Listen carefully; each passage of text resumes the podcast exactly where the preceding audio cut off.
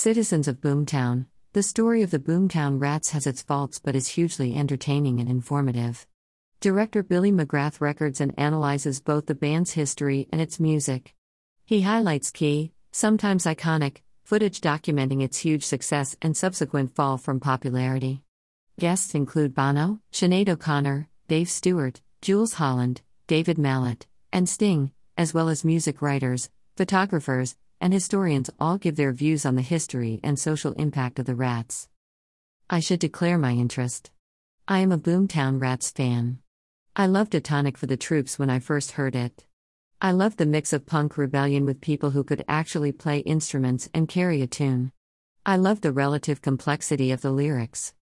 The Boomtown Rats originated in Ireland. An Ireland that was economically grim and socially frozen. Ireland was dominated by the Allied Church and state, and to many young people was depressing and corrupt. All many wanted to do was escape. That was certainly true of the members of the Boomtown Rats. Added to that sense of alienation or estrangement was their disrupted family backgrounds. All in all, a mix for anti authority, questioning, and rebellious positions. And that's exactly what you got. For me, the relationship between their Irish roots and the state of that nation was one of the most fascinating aspects of the documentary. The lyric of Banana Republic, written in response to the band being banned from performing in the Republic, is uncompromising. Take the chorus Banana Republic. Septic Isle. Suffer in the screaming sea. It sounds like dying. Everywhere I go. Everywhere I see. The black and blue uniforms. Police and priests. The Irish establishment took a dim view of this song and Geldof's earlier denunciation of nationalism, medieval minded clerics, and corrupt politicians in a 1977 interview slash performance on Ireland's The Late Late Show. The Irish Times described the band as a thorn shoved into the skin of church and state. 1. Yet the Rats were also one of Ireland's most successful exports for a time, opening up opportunities that other Irish bands followed. And Geldof never abandoned Ireland itself whilst maintaining his criticism of the system there. There are many might have been questions raised by the documentary.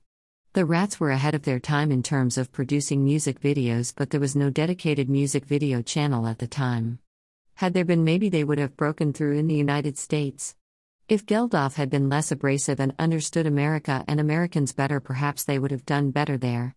As the Irish Times put it, Geldof, for whom keeping his mouth shut did not come naturally, went out of his way to alienate U.S. audiences by deriding the sainted Bruce Springsteen.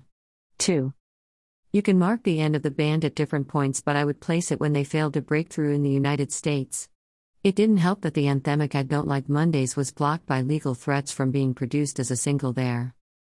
Bob Geldof kept busy. He starred in Pink Floyd The Wall, released in 1982, cast as the mentally deranged fascist leader Pink. He brought his energy to organize the massive 1985 Live Aid charity concerts and the Christmas hit Do They Know It's Christmas? And many associated efforts for famine relief in Africa.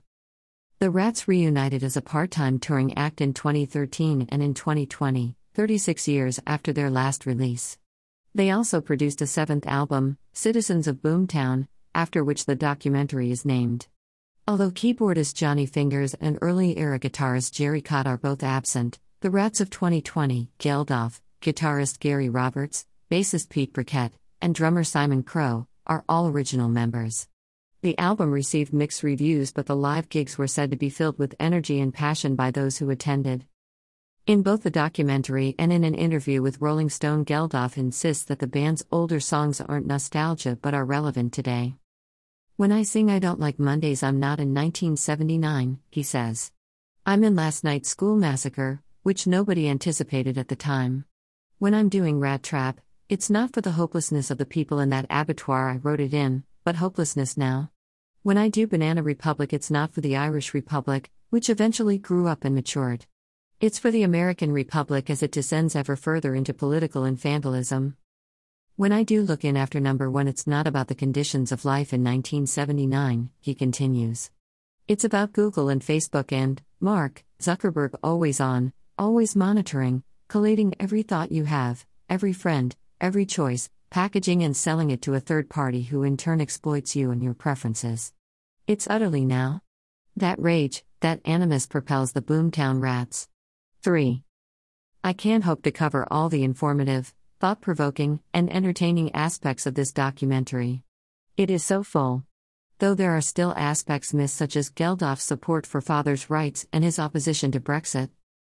I said at the start that it had flaws. There is a very contrived interview with Bob Geldof at the beginning, which I think is meant to be funny but isn't. I didn't make much of the rather art schooly of the band walking through a tunnel behind a figure wearing a gas mask and pulling a board laden with rocks. Each to their own, though. It is also a little self congratulatory, but given the band, and particularly St. Bob's contribution to humanitarian relief and social progress, maybe we can forgive them that. Reviewed by Patrick Harrington.